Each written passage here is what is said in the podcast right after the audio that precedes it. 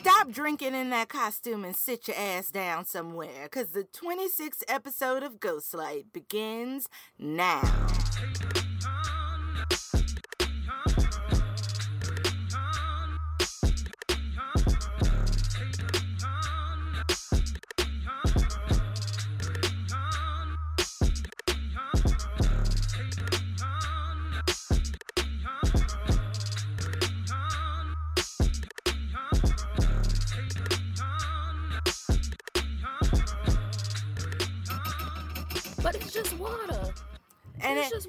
Be a water lie. It don't be no damn I- water. It don't, it, it don't have a resealable lid, but it's just water. if I can't see through the drinking container in your hand, if it's a good old mug or one of these little fancy Contigo mugs that y'all, I don't know if I'm pronouncing that brand correctly. It's fine. They don't give it, write us a check. One of those mugs, I know you're lying. You want to know how? I know. Because there ain't no damn water in my mug either. It's tea or throat coat, you know, whatever the fuck. It's not no damn. Like, stop this. I don't know why. That was. I be drinking. I it's the drinks without the reclosable lids for me. And it's just like. I, we're not talking about like child actors. We're talking about No, we're talking about grown folks. talking about adults. Like just and then getting all offended. Just don't do it. I don't. I know. I and I get it because I know I don't like people coming in my face bothering me about no bullshit. I and that's why I always try to stay within the parameters of the guidelines given to me. So that don't nobody got to say shit to me. So if you really don't like anybody talking to you or telling you what to do, like I don't, um, live your life in such a way where ain't nobody gonna fuck with you. Put the anyway. Tell the people who you are. What's going on, everybody? I am Mara Williams. And I'm Elena Walton. Yeah. Welcome back to another week of Ghostlight Illuminating Black Artists, where we analyze plays written by black playwrights. We mm-hmm. black, y'all black. Come on, let's be black together. Black together. And to our non black listeners, just like, you know, What's going on, y'all? Welcome to the party. I was I saw a sign at a gay club that was like, "This is a LGBTQIA um, uh, building or business, but everybody is welcome. Please respect our space." So if you at the podcast, welcome. Everybody's welcome. Respect the space. Come on, listen. Respect The space. Yeah, yeah. Woo. How are you this week? Um, can't complain. Well, mm, I could complain. I choose not to. Why? Come on. Because making emotionally healthy choices. I need to start doing shit like that. I mean, you know, That's what I'm talking about. I could complain, but I choose not to. I need to start having that mindset walking around. Like, I'm trying. things are bad, but I'm just going to look to the left. honey it's a process i just i am and it's not to say that i'm like not dealing with shit i'm just saying that Right. Right. yeah i'm just choosing to, i'm dealing with it without In a healthy way. bitching and moaning about it so there's that and how are you my dear Um, it's been a. I'm fair. I'm doing well. I am out here, still alive. The bills are still paid by the skin of my teeth. here we are So thankful for that. i know that's right That's all I got, girl. Let's go ahead and get into these morning announcements. Woo! It's time for the morning announcements. Oh yeah, oh yeah, oh yeah. A little, st- That was a little staccato for y'all. There you go. Lovely. Bringing us in. Bringing us in. Before we get started, everybody, Elena and I are almost done with season one of Ghostlight Illuminating Black Artists. Listen, oh my gosh. You got this How did- episode and one more, and then that's it. How did we get here? A whole year. So we want to hear from you. Are you guys listening? Are you? Uh, I, Papa, can you hear me? You better Like- give us yes. So, on all of our social media platforms, you can find a link to a survey. And this survey, we just want to hear from you. Do you like the podcast? Are you just like, why are these two t- women talking into the wind about bullshit? Are you here for it? Is there something that you like that you don't like that you wish would change? Um, an episode that you really enjoyed. Suggest an episode. We want to know if it's worth us coming back for a season two. So, in order to do that, we got to hear from you. Elena, you got anything else for your morning announcements? Um, yeah, um, I have things. I'm trying to see real quick if I have some positivity. Okay. I've got a bit of positivity to get us started. Let's go ahead. Rachel Lin- Rachel Lynett, which most of you know from the podcast, and also just because they are absolutely amazing and talented in breaking barriers in the theatrical field as a writer, just won the 2021 Yale Drama Series Prize. Word, we word, word. love on. black Ow, films ow, ow, winning Mm. anything. Mm. Yes. So, shout out to you. They have been working their ass off. Just amazing writer, amazing communicator when we were in contact with them. Just Just, awesome. awesome. all Just around. all around phenomenal, exemplary theater community member. And Yes, person. ex- I live. in person.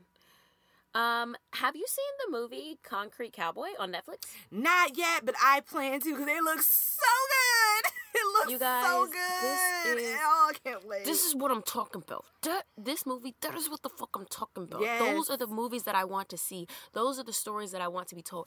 This is black representation at its finest. Like that's what the fuck I'm talking about. little known. Black okay? history fact because this it was based off a true like Oh, oh, story. No. Yes, and some of the people that actually live in that community are in the film. Like, y'all better I punch you in the motherfucking face. That shit was so good. That I mm, live. that's what the fuck I'm talking about. And these these I want to see these stories on stage as well. You know, like maybe not that exact story, but their problem wasn't anything different from like a normal family's problem. Their main problem was gentrification, which like is always the issue, right? Always. But I just loved how these were just genuine people that like in a community these cho- this chosen family oh, this chosen family that was just loving up on each other like love love loved it that is what I'm talking about let's write more things like that Listen. okay I think I'm done with positivity Um, yeah, I can give you some trash. Um, there are a couple of um, there's an organization and a person. Both deserve getting cussed out. Um, which one? Um, which one do you, you want? The person or the organization to get cussed out? is the person in the organization or are they No, that's a separate. the two separate things. love I mean, let's the do it like this. You want East Coast or West Coast? Let's do the West Coast and then we'll do the East Coast because I'm from there. We from there. Perfect. Okay, so let's talk about the bullshit that took place this week in Los Angeles theater community. Let's talk about it. So, um, here, let me just pull up my tabs.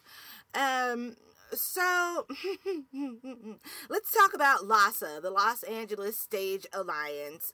So, y'all.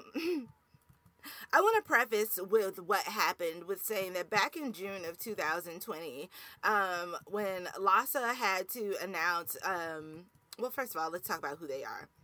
So, LASA is a organization. It serves about um, it's a collection of 500 arts organizations across the greatest uh, greater Los Angeles area. They've been around since 1975. Um, more than about 300 of the of said organizations uh pay dues to belong so this is like from like what i'm gathered what i gathered um of my from my research this is like the broadway of the west coast so like if you're Okay. performing in a if you're in a performance that is in a theater that is connected with LASA like you're bringing home a decent check like this is you are Like a LORT Theater. yeah like you have like and, and anyone who wants to correct me on that like feel free um like it's a substantial accomplishment right Okay, and so like back in June of two, uh, 2020 of last year, they announced that they had to furlough staff due to, you know, the COVID 19 pandemic. And within their statement, they said, We are undergoing organizational restructuring and reflection, taking into consideration the various social issues facing our community and stakeholders so we can work towards a more inclusive and equitable model. LASA's, hmm. operations and programming will be reevaluated to ensure equity, diversity, and inclusion are included in our organization, staff, board, and programming.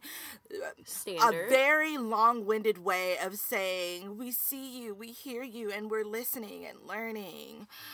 Um, and the and the next part of this story is why we're gonna understand more and more why me and Mara are saying we want to that listening and learning as a phrase is bullshit.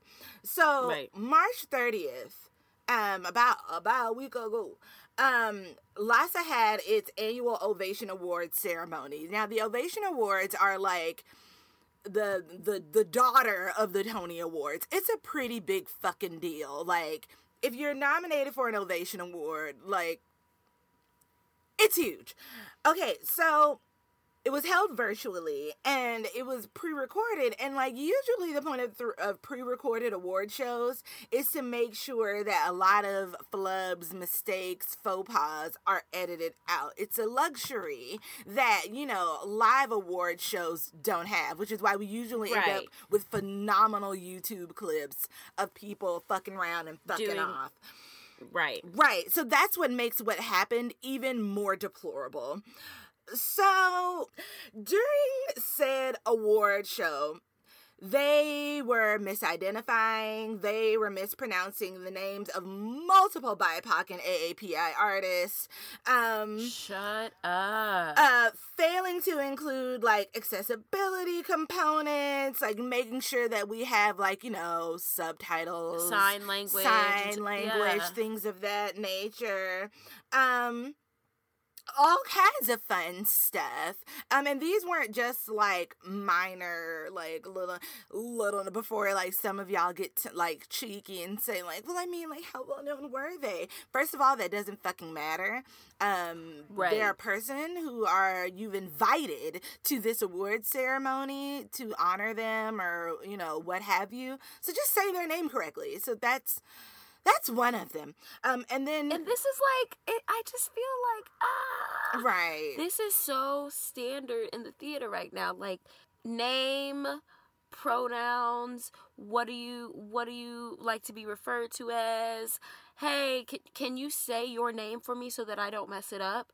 do you mind saying it again because I have to announce and I want to make sure that I'm not messing it up? I was doing a, a pre recorded thing and they were like hey you know we're not going to use this but can we record you saying your name so when we announce it we can go back and reference this? Yes because i don't want you to fuck up my name. So i will definitely tell you all you have to do is ask. It's the same as pronouns. All you have to do is ask so because simple. assuming something will make an ass out of you as always. Like and that's just i just anyway woo!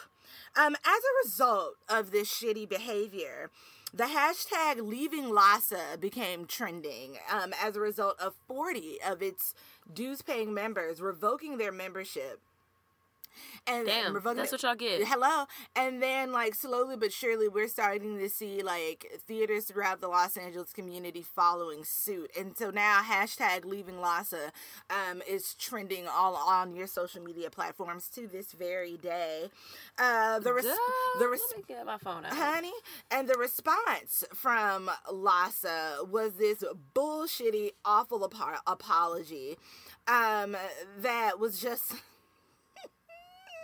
that included four action items that would create a task force of diverse theater representatives and artists, as well as developing relevant programs for the benefit and equitable treatment of all its members. Like, girl, isn't this what y'all said y'all was gonna do last year? Didn't this exact right. this exact thing that you're claiming that you're doing after this fuck up, which we all know you're not gonna do because otherwise we would this wouldn't have happened right. in the first place. Like, girl, isn't this what you already said. But anyway, moving forward. So, um, four days after issuing said fucked up apology, uh, LASA announced that they would be ceasing all operations until they Well, you can. ain't got no due pay and members, bitch. You ain't got no money. Right, like I was just about to say, and they're just like, "Oh, we're gonna just, we're gonna shut down everything until we got this Y'all matter broke. Y'all got broke resolved." real Like, quick. you don't have a choice. Stop acting like you did this as a favor to anybody. that other shoe fell quick. Isn't that it? other sh- Isn't that it? And mind you, that the actor that they uh disrespected sh- um she is a beautiful talented like yeah, asian she's she's kind of a hottie. listen asian woman and you know looks aside like read the fucking room like have you not been out here in these streets where the AAPI identifying artists have been out here saying no more of this shit stop AAPI yes. hate which is actually Yep. just like Black Lives Matter is something that like why does someone have to tell you to stop hating AAPI people but like I just Why does somebody have to I say can't. at all? Hey, my existence, the way that I look, the way it has nothing to My do with how you should treat me. all of it my culture, my heritage, that has nothing to do with the way that you should treat me. Now, if I'm a bitch to you, all right, then we have that camaraderie of like we're let's then we're upset. But the fact that I have done nothing but come in here and try to do my job as professionally as possible, And that's it. communicate and tell you everything, you know, cross the T's and dot the I's, and then you sit up in my face and disrespect me. I don't care who it is. Right But it's all but they don't do but you notice they don't do that for the white folks. Oh, absolutely Oh, they'll make sure that they're they'll hold their hands through. But they expect us and us black people and people of color and AAPI people to just like have it and be good at all times. and that's and then it. still take the fact that you're gonna disrespect them and come back and that's and not it. say shit. and that's simply it. And I'm just No, this ain't it. This and it's this is never like- it. And, and I just, like I said, read the fucking room. Like it just shows such a lack of awareness, such a lack of accountability, and just overall giving a shit about what the fuck is happening in the world around you, and just you know basic common decency. Anyway, um, all is not lost. Um, I'm very, very, very proud um to be a um a part of the Joy Jackson Initiative. Um, we've talked about the Joy Jackson Initiative um on earlier episodes um in the season and the work um that you know that they do um that we do um and you know Yes, they are here you know we're coming here with um solutions and not just problems but um so the East West Players, Alternative Theater LA, and the Theatrical Producers League of Los Angeles are teaming up with the Joy Jackson Initiative, and they are going to, uh, we are going to be hosting a virtual conversation for the LA theater community just to kind of process, you know, the hashtag Leaving LASA movement. Um, Mhm. it is going to be on April 13th at 6 p.m. You can RSVP at the Joy at joyjackson.org slash RSVP. So this is a town hall for the LA theater community. That is how it is being, you know, advertised, but I'm sure all are welcome. Come. Um, I'm going to be there. Uh, it takes place at 6 p.m. Pacific Standard Time. That's nine o'clock over here over here on the east Nine- I side. was just about to say nine o'clock over here on the east side. So if you're planning to be a part of that, um, that's how you can do it. Again, you can go to joyjackson.org slash RSVP so you can get more information about that town hall. Also, you can follow the Joy Jack uh, the Joy Jackson Initiative if you uh, on Instagram, Joy Jackson Now. That's all squished together, spelled exactly how it sounds. Um, on Instagram, so you can keep up with that. They recently just announced the pan um, the panelists who are going to be involved in that conversation. It's going to be really dope. Um, yeah, y'all, steadily moving forward to make this art form we know and love a little less racist and bigoted every day. I love the work that uh, Joy Jackson Initiative is doing, and it's so necessary. But what I hate about it is that it is necessary. Isn't that know? it? That- we talk about that is- that in meetings like every week. Like, Let's talk about common sense, and let's talk about how we're going to teach people common sense. Like, why? And if you guys, we're getting on a tangent, but like, if you meet the the young lady that is over uh, Joy Jackson Initiative, why y'all wasting her time? shout out to Gabby. Why y'all wasting her time? Love you, Why- Gabby. when she could be, you know, I don't know, posting pic- more pictures for me on Instagram, living her best life with her plants, or writing on a purple pen and doing whatever makes her happy. Standing on her porch and soaking in sunshine. She enjoys that. But instead well. has to teach you colonizers common sense. and she does it with such grace. okay, so that was the company. Tell me about the person. All right. Um, there's a possible chance I might not get hired after this, but it's fine. Um, I didn't. I was the one who uncovered this bullshit. People Magazine did.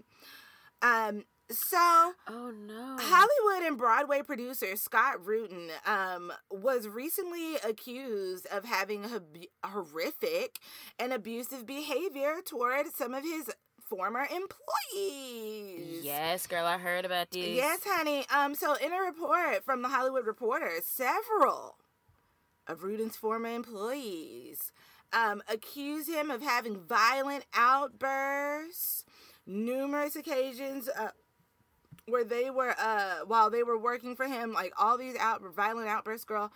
Um, he declined to comment. Apparently, uh, uh, allegedly, uh, he smashed the Apple computer monitor on an assistant's hand. What? Yes, honey. After the employee failed to get Rudin um a seat on a sold out flight, honey. The assistant who did this was uh who you know this happened with um it was they were left bleeding. Um it had to be treated at the emergency room. Uh apparently he threw a laptop at a window at the window in a conference room and then like went in the kitchen and everyone could like at, like in the middle of a conversation everyone could hear him like beating on the napkin dispensers in the kitchen um like you know the little green room area yeah girl um apparently um once he uh threw a stapler at a theater assistant and called uh, that person um I'm not gonna say the word, but it's the R word. Y'all know what the R word is. The R Yes, word is. I'm not saying, Mhm. but threw a stapler at the person and called them that. Um, and pretty much everyone is just saying like these were like sometimes 14 hour days that were filled with violence and horrific actions and behaviors. And of course, when people, you know, people, um, the reporters, the paparazzi, uh, tried to reach out to him for a comment, they said, he said, nah, like he wasn't given one. And this- of course, this is a white cisgender male we're talking oh. about. So there's that. I mean, I I knew that straight from the, from the jump because could no black person get angry like that and not be carted off in in the finest and the steelest of handcuffs? Also, ain't nothing but a white cisgender male gonna be named Scott Rudin. Like, Right. who else gonna name their child something that terrible?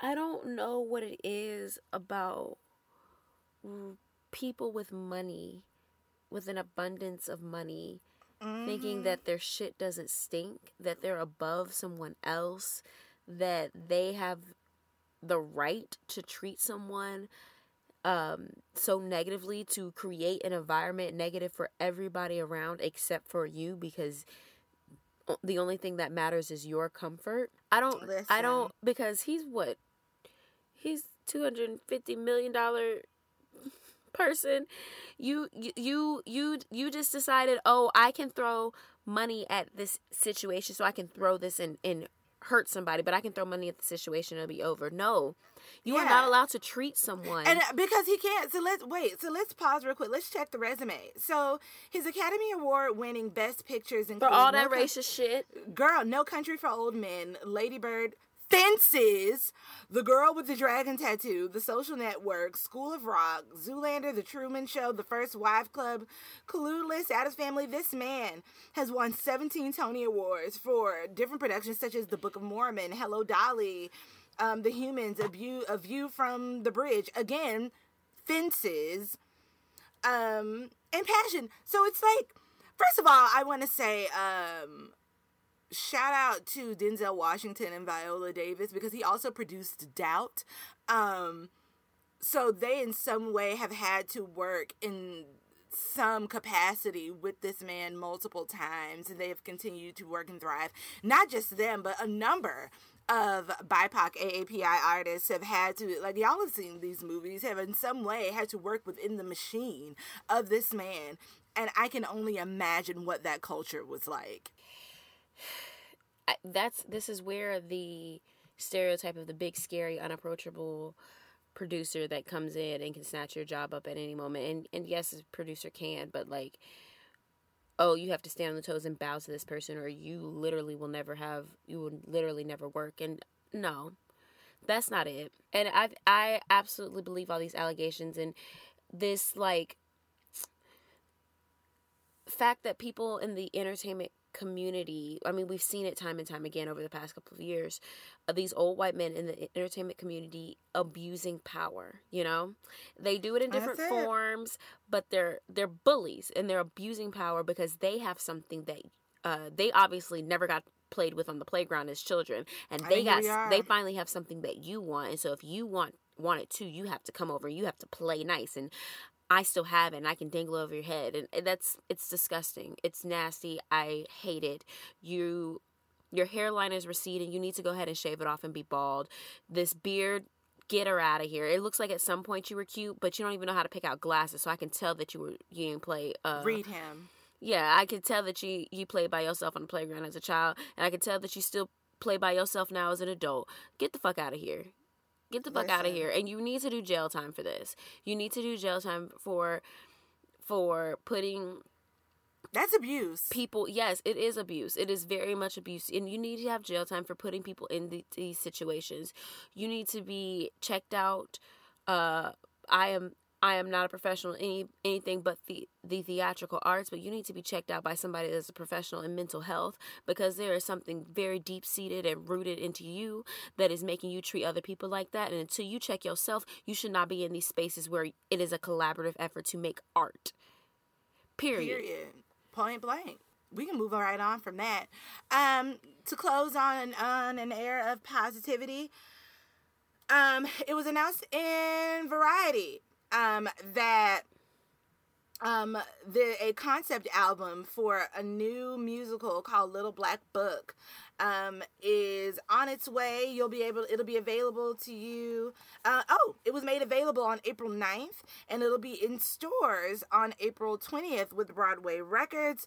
Um, this is a all female cast recording um beautifully uh you know i could from looking at it, can see that a lot of thought went into inclusion and equity um, in the casting of this. It's featuring my queen, Lillias White. Oh my Lillias White.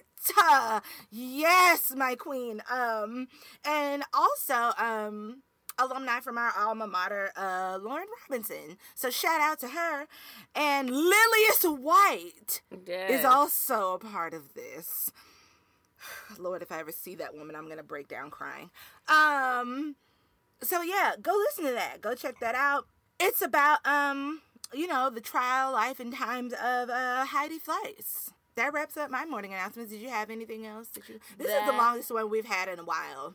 You haven't had a healthy chunk of morning announcements in a bit. I know, but that's all I got. All right, moving on. Ding, ding, ding.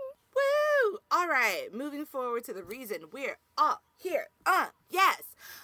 Okay, y'all. So I am very, very, very like infinitely excited um about the playwright and the work we are going to be discussing on this here today. Y'all, just listen. Put your phone in the air, hold a lighter in the sky as we pay homage uh, to the one and only, the Queen of Queens, Ntozake Shange. Yes. Yes. Um, whew, if you don't, I mean, I'll tell you who she is if you want to pretend like you don't know. Okay. Um, she is an American playwright and poet. She's known as a black feminist. She addressed issues relating to race and black power um, in a big, huge chunk um, of her work um, was very much centered around that. Um, among her honors and awards, just a plethora of fellowships and awards. I'll just name a few. Um, the Obie Award, the Outer Critics Circle Award, uh, Los Angeles Times Book Prize, uh, Medal of Excellence from Columbia University. Um, National Coalition of 100 Black Women has given her things. National Council for Culture and the Arts have given her things. I mean, if you haven't picked up by now, let me just say that um, Miss Shange has came. She came, she collected her things, um, and then she went to um, rejoin our ancestors, which totally broke my heart back in October of 2018. I will never forget Us running um, out of the dressing day. room. Listen, I will never forget the day that um, this queen, this downright legend, um, passed away. I'll remember it for the rest of my life.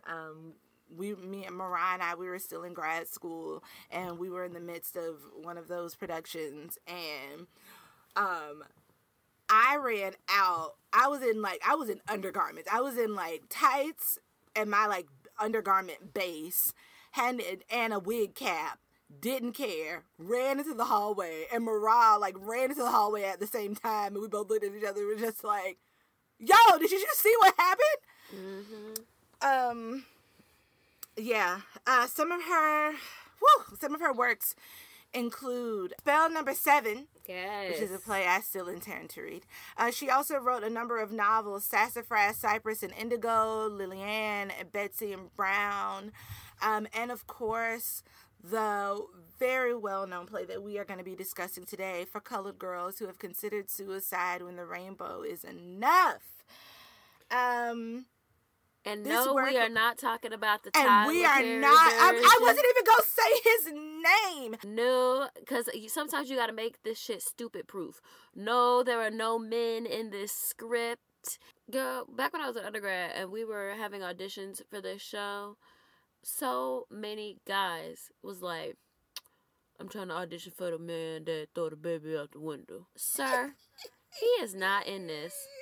He's not a part of this. And let me all, you know what? Hmm. I was gonna try to. I was like, I really want to get through this episode without even bringing up he who shall not be named because I feel like I curse him out on this podcast a lot. So a lot of people are probably tired of hearing of it.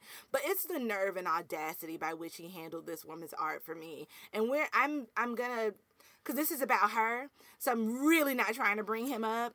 Maybe if there's time at Bet. the end, I'll cuss him out.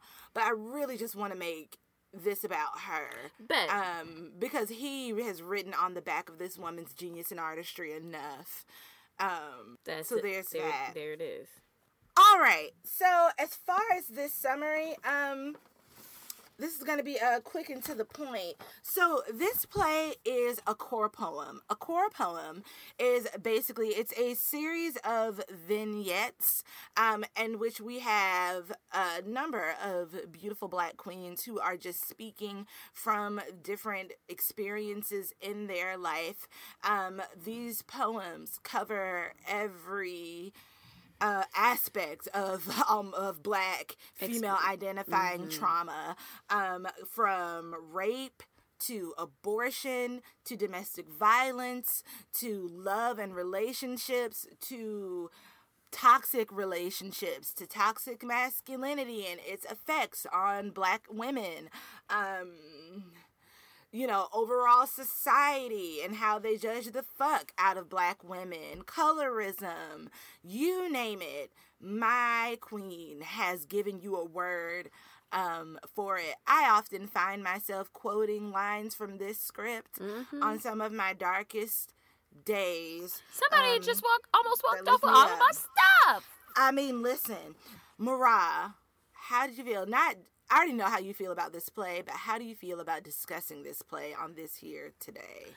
Um, I feel really good about it. Um, there's so much that I don't want this to turn into like a three hour episode. I mean, here we are. because uh life.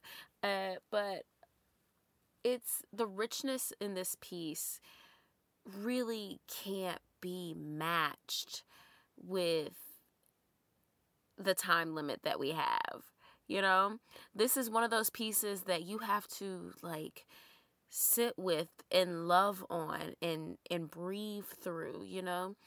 And I think that's why I was shying away from picking this piece because it is one of those pieces that like it is a whole experience. You know what I'm saying? It's It really not is. just words on a paper. This is It's a whole mood. Right. Eh, Right. Exactly. But Woo! We're gonna try our best. All right, so when I decide, because the reason that I chose this piece, um, aside from the fact that it's phenomenal, um, and that Ntozake Shange deserves all her things, um, is because April marks uh poet National Poetry Month. yay. Um, and so, with all that being said, I tried to think of a way that we could discuss this where everybody's like, How dare you not bring this up? Or how could you discuss it without talking about this? Um, because there's so much here. And so, what I decided to do, which you're probably going to hate me for making you dis- uh, discuss this in this way, but what I decided would be like most beneficial um, is that the two of us are going to choose our top three okay. poems Okay. from this play I'll play. and th- and then we'll discuss them. That way, no one can say like, "How you just gonna dismiss this?" Because we, the whole play, resonates so deeply with Mariah and I and a number of uh, people out here in the world, male and female. Um, this resonates. I've I've talked to black men who have said like they walked like saw a production of this um, or just read this and walked away with so much more insight and understanding about their mothers, their wives, their girlfriends, their aunts, the black women in their life, period. Um, so I feel like, yeah, this is the best way we can discuss it um, without pissing off people because, you know, we can't go, we can't talk about everything. But in this way, um, I feel like it's also a way of honoring the piece too, because that's what you know this was for. Mm-hmm. Um, I like to believe that she wrote this, you know, to work through things she was dealing with, and then offered it as um A healing tool for the rest of us. for the rest of us. Yeah. So talking about what resonated with us the most, I feel is a great way to to honor that. So I'm going to pass the torch to you, invite you to so yeah, you tell me which one you want to discuss. I'll summarize that Okay. And then we'll discuss. The. Sound good? is on. Okay, Isn't I've already it? picked my Alright. three. Okay, so let's start with And I'm your. just sorry, y'all, tell me your like, first one. Are you picking three as well? Yeah, I'm gonna pick Okay, three as well. Because I was like, so people are gonna be like, you skipped these. Okay. yeah, so let's reveal reveal them one at a time. So just tell me your first choice. All right, I'm gonna just go in the order, uh, the show order. So let's start. We're going. It's later in the show, but let's start with Mm, Toussaint. we'll jump around. Yay! Start with Toussaint, L'Ouverture. All right, so let's talk about um, the poem Toussaint. All right, so. Huh, this poem is told from the perspective of this young black girl, right? hmm And so what she talks about, um, she's she's a reader and she loves to read. And so she just so happens to pick up a book that um, a biopic that is telling her the story about the life of Toussaint L'Ouverture. Um, huge icon um, for the country of Haiti. He um, is known for how he stood against the French and fought for his people Yes. um, and you know, whipped the colonizers' asses and told them, "Get the hell up out my country and leave my people alone." Um, and so this little girl is reading this, and as she is reading it, um, we also see her um almost like she is experiencing everything that is happening and so after she like um consumes this book she just becomes so she like damn near she falls in love Yep. um from my perspective with Toussaint and he almost becomes this like imaginary friend for her like he is so real for her um that she like she talks about like oh we read like we read books under the covers and you know we walk down the street and we talk like she has this full on like um, Relationship. relationship with him, this historical figure. And how the poem kind of ends is that you know she's uh you know outside playing minding her business and she runs into this little cocky cute little black boy um and you know they decide to play and she's just like you know well what's your name? And he's like my name's Toussaint. So now she like actually gets to meet um it's like Toussaint in the flesh, and so she gets excited, and that's how the play, the poem kind of ends with her running off to play with this new friend. And that's how that poem kind of ends. Mhm. Um, Mara, I love the whimsy of this poem. Like, I love the playfulness of this poem. And then I think the first time that I saw For Color Girls, I was like 12, definitely too young to be actually seeing For Color Girls. Cried at the end like I really knew what the fuck was really going on. Um, at 12 years old. And I just remember being like, this is this is so fun and it, it it is light but it is also like real and it's how we as children look up to certain icons and we put them on Mm. this pedestal and it's finally having someone that is a black male revolutionist for a young girl that is joy and it makes you feel good. It makes you feel like you're going to be protected. It makes you feel like you're going to be loved. It makes you appreciate your skin and it makes you appreciate it makes you feel as an american girl that there is a spot for you in this world and this man made it happen you know? And even though he's not real but like this is the reason why i can be who i want who i want to be. Love that poem i like this i like this it's it's Yeah. to the point it's quick everybody should know this we don't have to do too much explaining i love it No. actually this is a great Alright. idea All right, so let's um move on. Uh, one of my favorites, and I'm naming my favorites in no particular order. okay Um, one of my favorites is graduation night.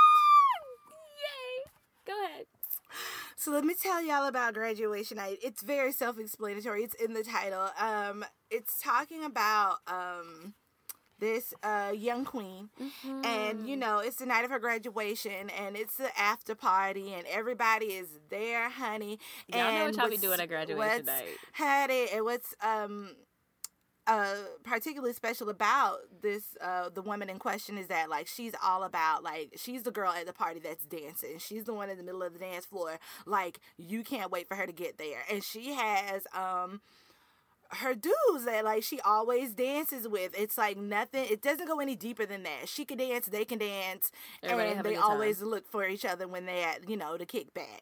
Um, and on this particular night, what's most significant to her about them dancing and partying together is this realization of coming of age. Like we Mm. grown. Like ain't nobody got to get home before the street lights come on. Ain't nobody got to sneak back in the house. We are grown We as hell. We are Mhm. out here, um, and just you know, just living our beautiful, um, young melanated uh, best life. And so after the party is over, one of said one and these and these three boys that she likes to dance with, their cousins. And so one of the cousins who she particularly like took a shine to is just like, you know, um, you know, come come come kick it with me. Like, you know, let's go hang out in my Buick or you know, what have you. And she ends up um losing her virginity um to said cousin and uh Not her cousin. no, not her cousin. One of the three cousins, the That three she boys dances with. Yes. that she dances with. the That you said it, I just didn't want to get confused, you know. Right. Let's make that clear. Um, and so yeah, that's the down and dirty beginning, middle, and end um of that poem. I, the thing that I love about this piece is that it could be called graduation night, it could be called prom night, it could be Yes. called homecoming night, it can be called first party in undergrad as a freshman.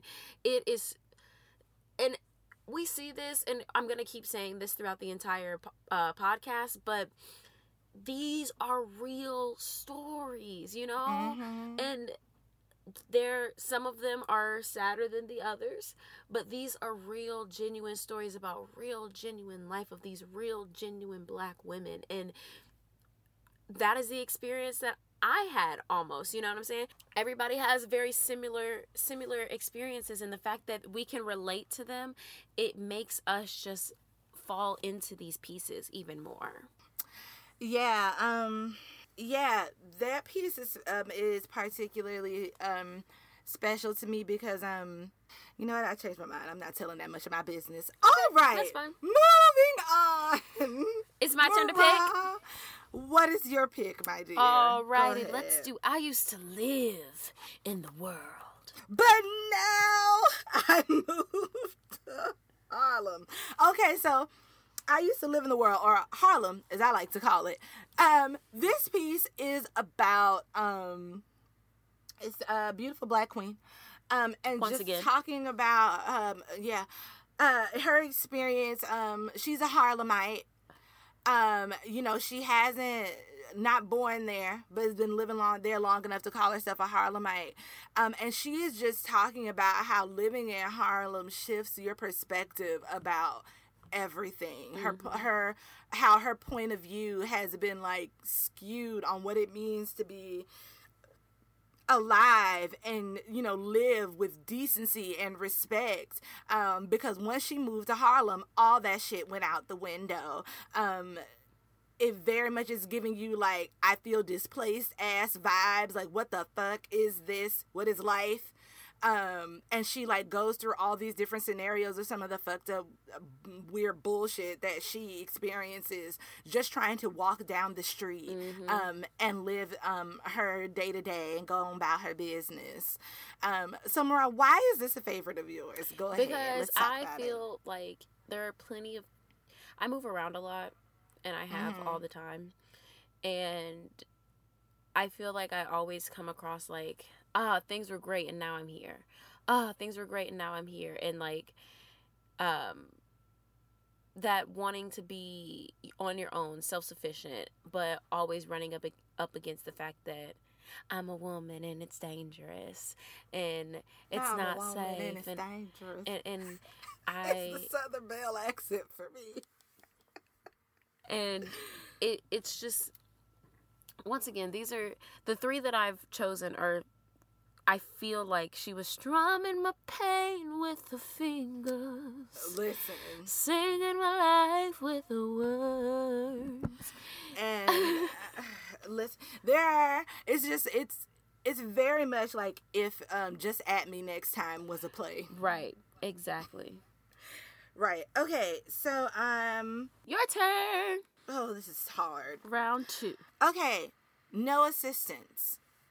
Without any assistance or guidance from you.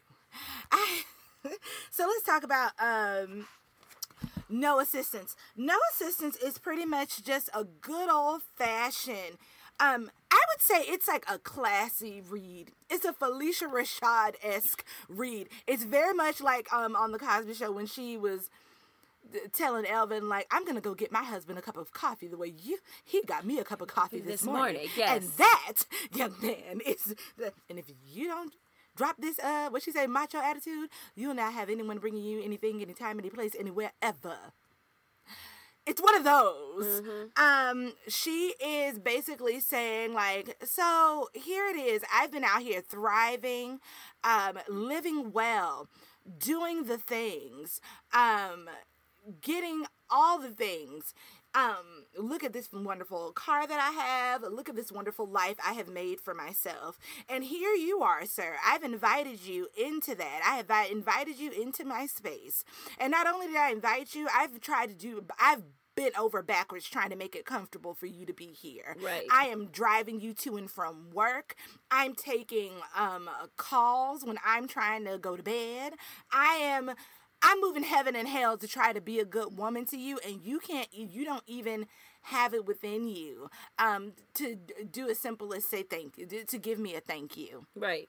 which is the least that you can do. So, um, here's this, uh, the, and she's writing all of this down, but she's uh, on a note card. So what we're hearing is what she has written on this note that she is leaving for this man. That is, and she says it's attached to a plant that she's been watering since she met him, and now it ends it with saying, and now you may water it your damn self. Right. Um, mm, mm, mm, this piece. I re- love seeing her grab. When you see it in person, when you see her dragging this tree. I just, and the reason that this poem means so much to me is not just from the idea of romantic relationships and how they can drain you, just ro- relationships across the board. Right.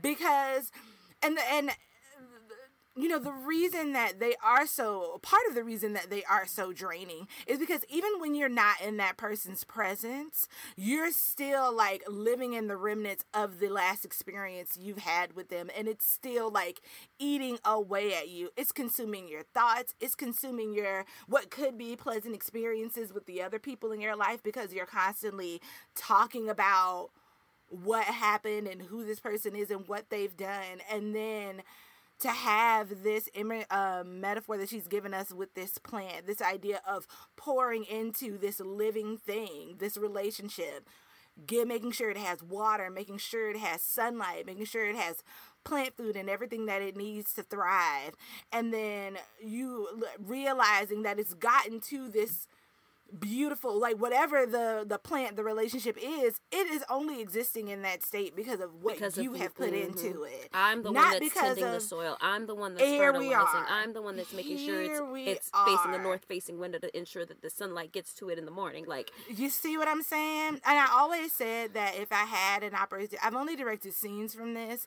Had if i had an opportunity to write like this play in its entirety, I would have the play. I know you like you were saying like people you've seen an actress drag like a huge tree, mm-hmm. but I would have it be like something like I would want the person to carry like an orchid. Those are so hard to care for because they are so hard to care, R.I.P. DMX. You see what I'm saying? Like and and like we didn't even talk about that. Like, Lord Jesus. I mean, we just talked about an orchid, so R.I.P. DMX. Like, yeah, let's just put that out. Love there. and attention. I'm not. I watched Belly the other night, and I was just like, raw talent. Yeah.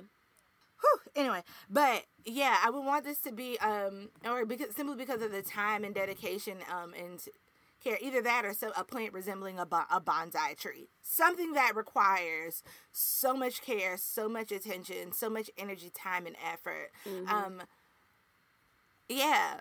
Um, but yeah, just this idea of constantly pouring out and no one, um, and realizing that you're pouring out alone, which I know for a fact that I have sat in that place more times than I am willing to admit and more times than I even want to count. Mm. So there's that one for me. Speaking of a read. Well, here we are. Oh, I know it's coming. Yes! Go ahead! Somebody almost walked off with all of my stuff. Woo! Okay, so let's talk about this. This particular poem, um, it involves all the uh, the uh, women um, in the play. Pause for a second I realized I didn't talk about this. Usually, before we go into discussing a play, I'm like, let's list our players. But the as I found out um, from a person who I who oversaw me directing a scene from this, who knew Ntozake Shange personally, um, while the characters are like um, colors of the rainbow, like Lady in Blue, Lady in Purple, Lady in Green, she felt that you are not locked into any particular color. So, like at the beginning of the script, there are no character descriptions, there are no like lists of characters. You can be like Lady in Mint, Lady in Sapphire, Lady mm-hmm. in Fuchsia, la- like whatever. It's it's about it's very much it's about um, the woman, not about the it's color. about the woman, not necessarily about the color. So like as a director, if you're like in that production meeting with your designer, like what's beautiful about this play is the room, so much creative uh, space and opportunity um, to make this play whatever you want it to be. Mm-hmm. You can see this play like three times in one weekend, and I guarantee you, you're gonna walk away with a different experience. With a different experience each and every time. Mm. Um, I realized I didn't do that at the beginning, which, you know, is in part for the course for how we do this and do things on this podcast. I just wanted to take the moment to do that right there. At any rate, so somebody almost walked off with all of my stuff. Mm-hmm. This features all the women um, in the cast. Uh, and basically, um, what it's literally talking about is someone taking like chunks and like physical pieces of you your hair your your fingernails um your nose your legs your toes and then like taking um, away the the joyful parts of you, the parts that make you you. The fact that um, one of the women talks about like that I love, you know, drinking pineapple juice and and um, mangoes and um, the the the food of her culture like that they took that away from her um whoever this other is this other took that away from her they talk about um that even the sad parts of our life of of of life that make um, one of the women talks about like even the, the, sad parts of my life, the parts that make me me, those painful moments that shaped me and molded me into the person that I am today. You took that away from me. Um, all of these things. Um, so yeah, that's the that's the heart and soul of it. So Mara, talk a little bit about um why this poem resonated with you so much. Because I've been there so many times you know like um i am a serial monogamous uh, i am grown as hell and i never had a fo- hoe phase. And i which i don't really give a fuck about like you know i every time that i every time that i wanted a hoe phase i ended up falling in love. Oh uh okay. Um no, wait, no.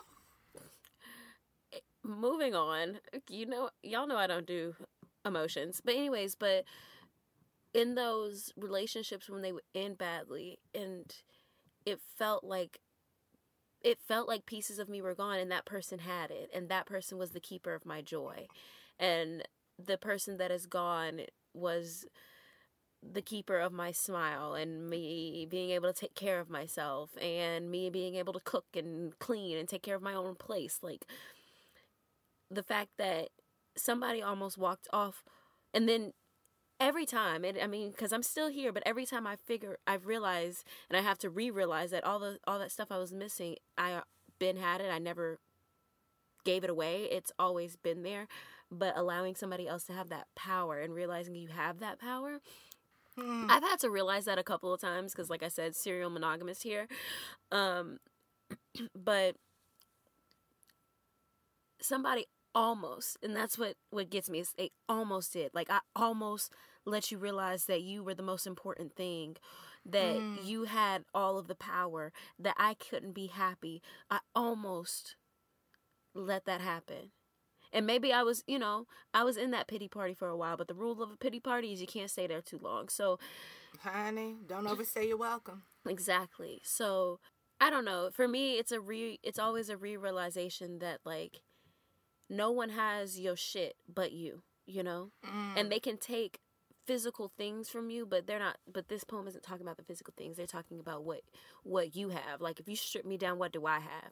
And no one can take that. Hmm. and you can't allow someone else to take that. And if you give them that power all it is is power. Go grab that shit back. You know what i'm saying? You don't have to yeah. knock on you don't have to knock on their door and fuck up their car to do it but you have to refine that power for yourself because they don't have it. Spoiler alert you think that they Listen. do, but spoiler alert, they don't.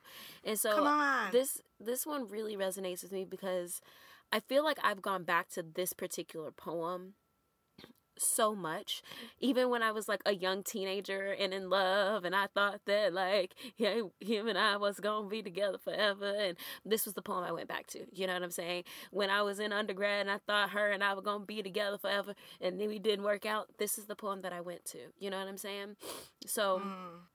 I think everybody has that piece of text in theater. A lot of a lot of black folks. It's some August Wilson piece because in you know the monologues, the monologues have some piece of text that they just love to go back to, just to refer to as like a overcoming moment or if need yes. to overcome moment. So that's why that's my last pick. That one's one of my that is my favorite, my number one okay. favorite my last pick, um, and this is a struggle. Oh. Um, because there are three more that I could talk about. Which one are you um, gonna? Are you giving us pain? We haven't had pain. I thought we were gonna. I, say... I know. I was trying, and that's why I'm stuck because I'm just like, mm. so yeah. Let's talk about dark phases. Dark phrases. Mm. Excuse me. Dark phrases. Um, this poem Yes. opens the play and basically is it talks about so much um basically what it's talking about is um, black femininity those who um identify as black and female and coming into the world and what that means how we come into the world and then how society people just life kind of chips away shapes and um molds us. Like we have to adapt in a certain way to like kind of navigate life um or whatever um and how that's wrong and how um uh, giving permission it, it gives permission to black women to like scream and holler and do whatever you need to do like to unbutton i would say to unbutton to unzip to you know let our hair down and feel and experience and um you know unapologetically Mm-hmm. without worrying about how we look or how we are going to be perceived, um, which, quite frankly, is a luxury that black women do not have. We don't get to just be out here in these streets being our true authen- authentic selves not without paying a serious price in some area of our life whether that is our personal relationships whether that is um you know a loss of a bag because sometimes when we let too much of who we really are come through in these you know our in a professional setting we can lose a bag just for being human. Um you know it's a lot. And so that's what that poem in essence um is about to me. Uh I just Yeah. I, I believe I love this as an opening piece because it's like this is the womb of a woman. This is the Mm. genesis of what it is to be a woman. I I this poem kind of almost reminds me of I ain't been through it, but it reminds me of uh, maybe a, a walking through the birth process of a, a black girl coming from the womb into life and automatically being hit and thrusted into the rest of this um, script, which is the life and trials and times of, of colored women living their lives. You know what I'm saying? I'll, whew, I'll never forget um, when I was pregnant. Um, and I found out that I was having a girl. Mm. Um, and I cried immediately when I found out that I was having a girl. And it was very weird to me and strange to me because up until that point, I was just like, healthy baby, whatever. But I cried, um, and my um my partner, he was just like, you know, what's what's wrong? Like, what did you want a boy? Like, we gonna love our little girl. And I was just like, no, it's just that I was a black girl once.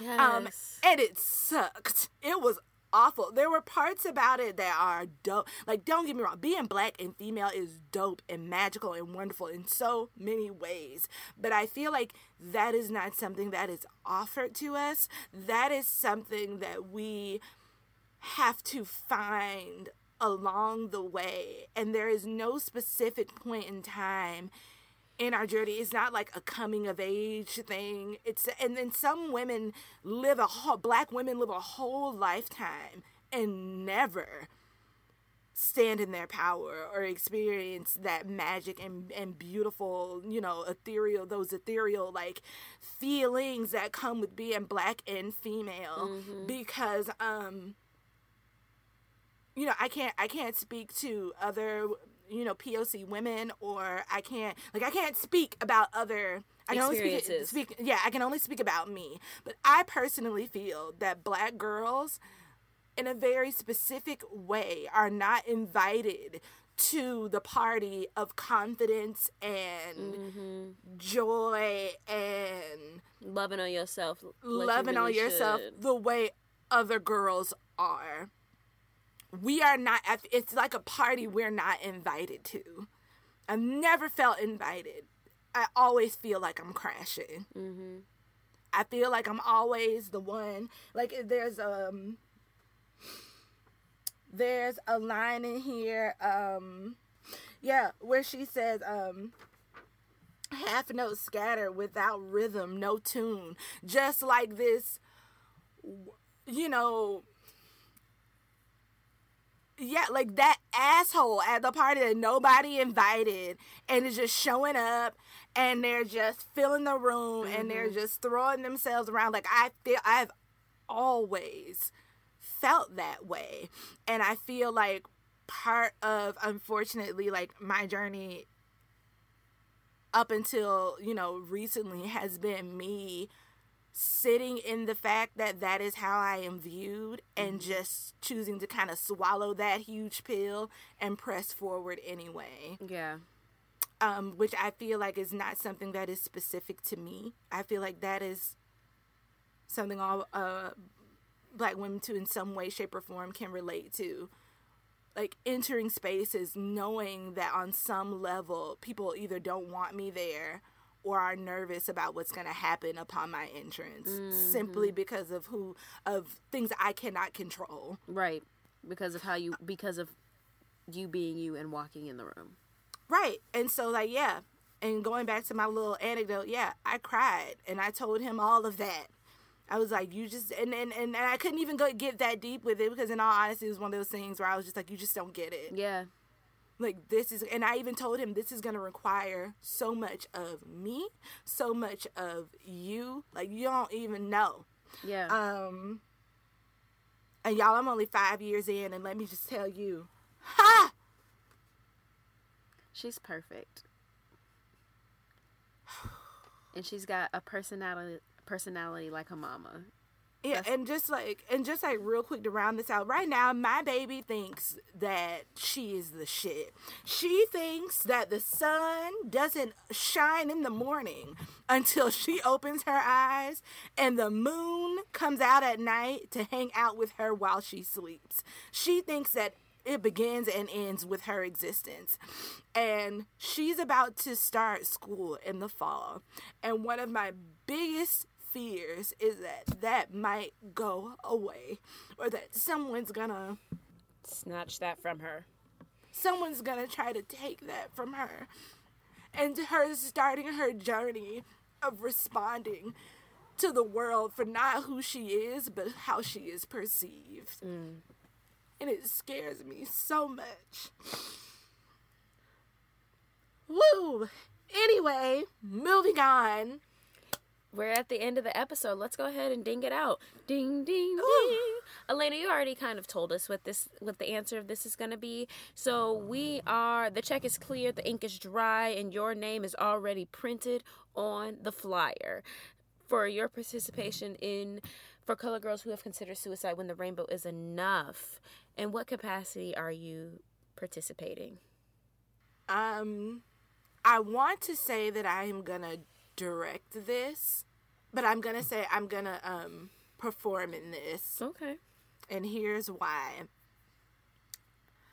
Part of the reason I like to direct, um, is because I like um being present um as people um and kind of guiding people on their journey to like their truth and loving on themselves and this these self realizations that can happen in a creative process and all those discoveries and things. I like watching other people do that and assisting other people um, in that.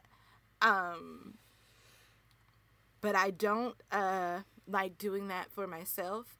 And when it's offered, um, I tend to shut down and turn away from it. And I think that that is rooted um, in me battling with a sense of worthiness. Um, so I'm gonna say that I want to perform in this so I can um Be invite my whatever black director, Yeah. black femme director is. Yeah, and not just that, but feel that I am worthy of saying these words, of standing in these words and the power of these words.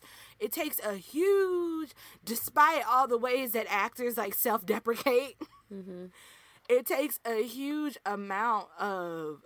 It takes a, a sense of something, something. I don't know what it is to stand in some of the words of these playwrights and own them um, to an extent where you are able to, like, you know, portray that character um, in a real way, like having that sense of ownership in this in in the words that you are saying.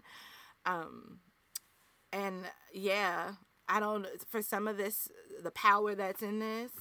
Um, sometimes I struggle with feeling like I deserve to to own that. So Yeah. Well, that's what being in this play would mean to me. You do. You Headshot really and resume. uh, Headshot um is on my Instagram. Resume available. Um, you know, I can email it to you. Yes, yes, you- yes, yes. If you're casting. Um.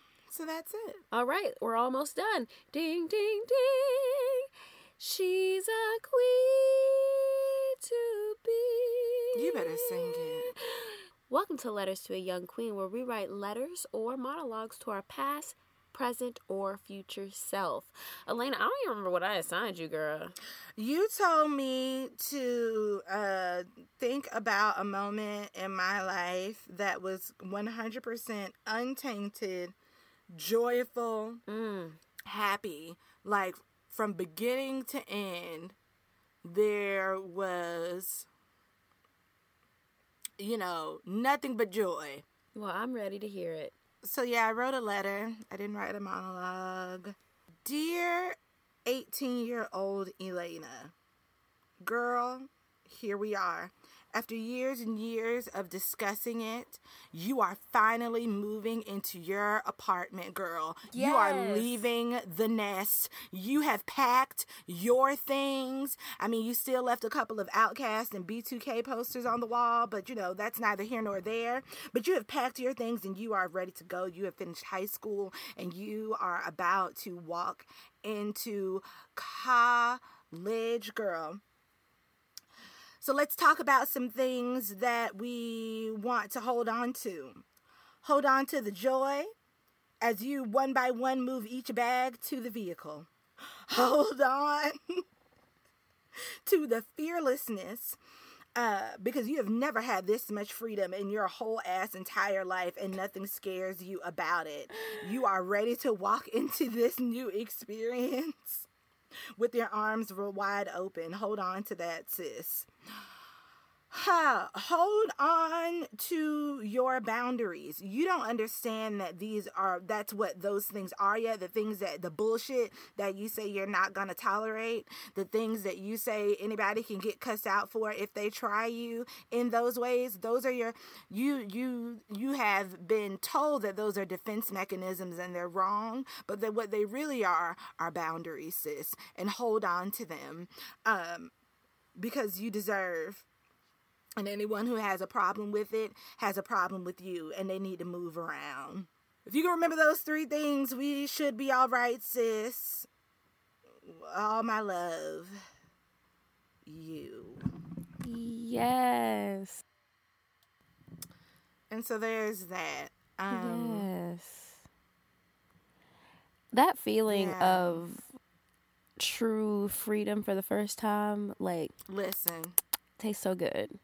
I feel like leaving home for me was like like you know how in movies they simulate what coming out of the birth canal is like and you see that crack of light You were That baby just- boyed into. you know what all right You said it, shit. I'm just. That's the the first movie. show is over Well, I mean, the show is over, but shit. So you baby boyed into life and you felt good, shit. i cannot um but yeah and i guess because i i forgot to give y'all a word for the week so i guess in talking about this letter i'll do both Okay. um I forgot to close the hymnal earlier, so I'll close the hymnal now, um, and explaining all of this. So, but yeah, left home and I remember vividly the day that I moved out and the day that I moved um into my apartment um with my roommate who's also my cousin but mm, that's a conversation for another day. Um and yeah, all three of those things that I listed were at like the forefront of my mind and I want to say that I that last one, that one about um boundaries. Mm-hmm. Whew.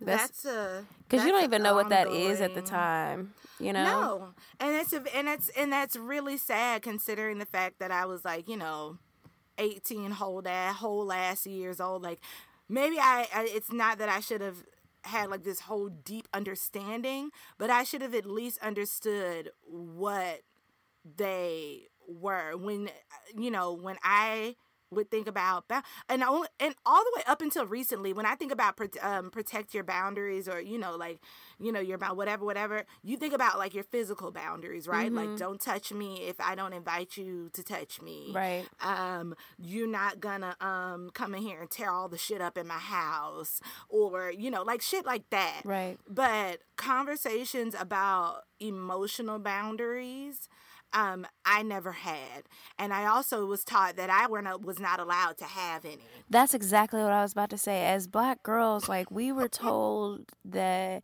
you needed to suck it up and you had to do this and I don't I'll uh, wipe that smile off your face real quick. I'll give you something to cry about. Why are you upset? You have no reason to be. You're not doing this. And so why do you feel it necessary to tell me about your little fifis? You know what I'm saying?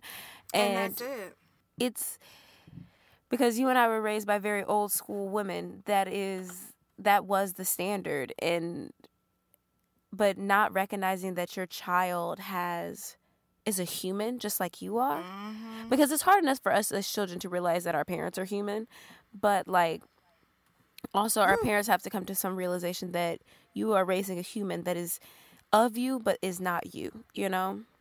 Right. So. Um especially when it comes to like family members and familial authority figures Mhm. emotional boundaries what are those anybody like There's this I new can- movement that Yeah. I was following, and it's it talks about consent with kids, and it's not we, and it's not the like it's not always about um like sexual consent, right? It is I my daughter, if she does not want to hug you, does not have to hug you because you're a family member. and that's it And that's She not her being rude. She you. don't have She to don't do have to be anything. She. None because I. I'm not forcing her to be to embrace somebody that she may not feel comfortable with. That's those are her boundaries. And kids, kids love loving up on adults, and they'll do it regardless. Like for example, your daughter. She, I come in, she's like, "Oh my goodness, let me tell you everything," and at the end, I get a hug. I didn't have to ask for a hug. It's because she Mhm. was comfortable enough to do that because she has boundaries and she's able to say, yes, I want to give Auntie a hug, or no, I don't want to. And it's gonna be it's gonna fuck up some old folks, but Oh, it has. I can't tell you how many times that I've kind of had to step in and be like, no, no, no.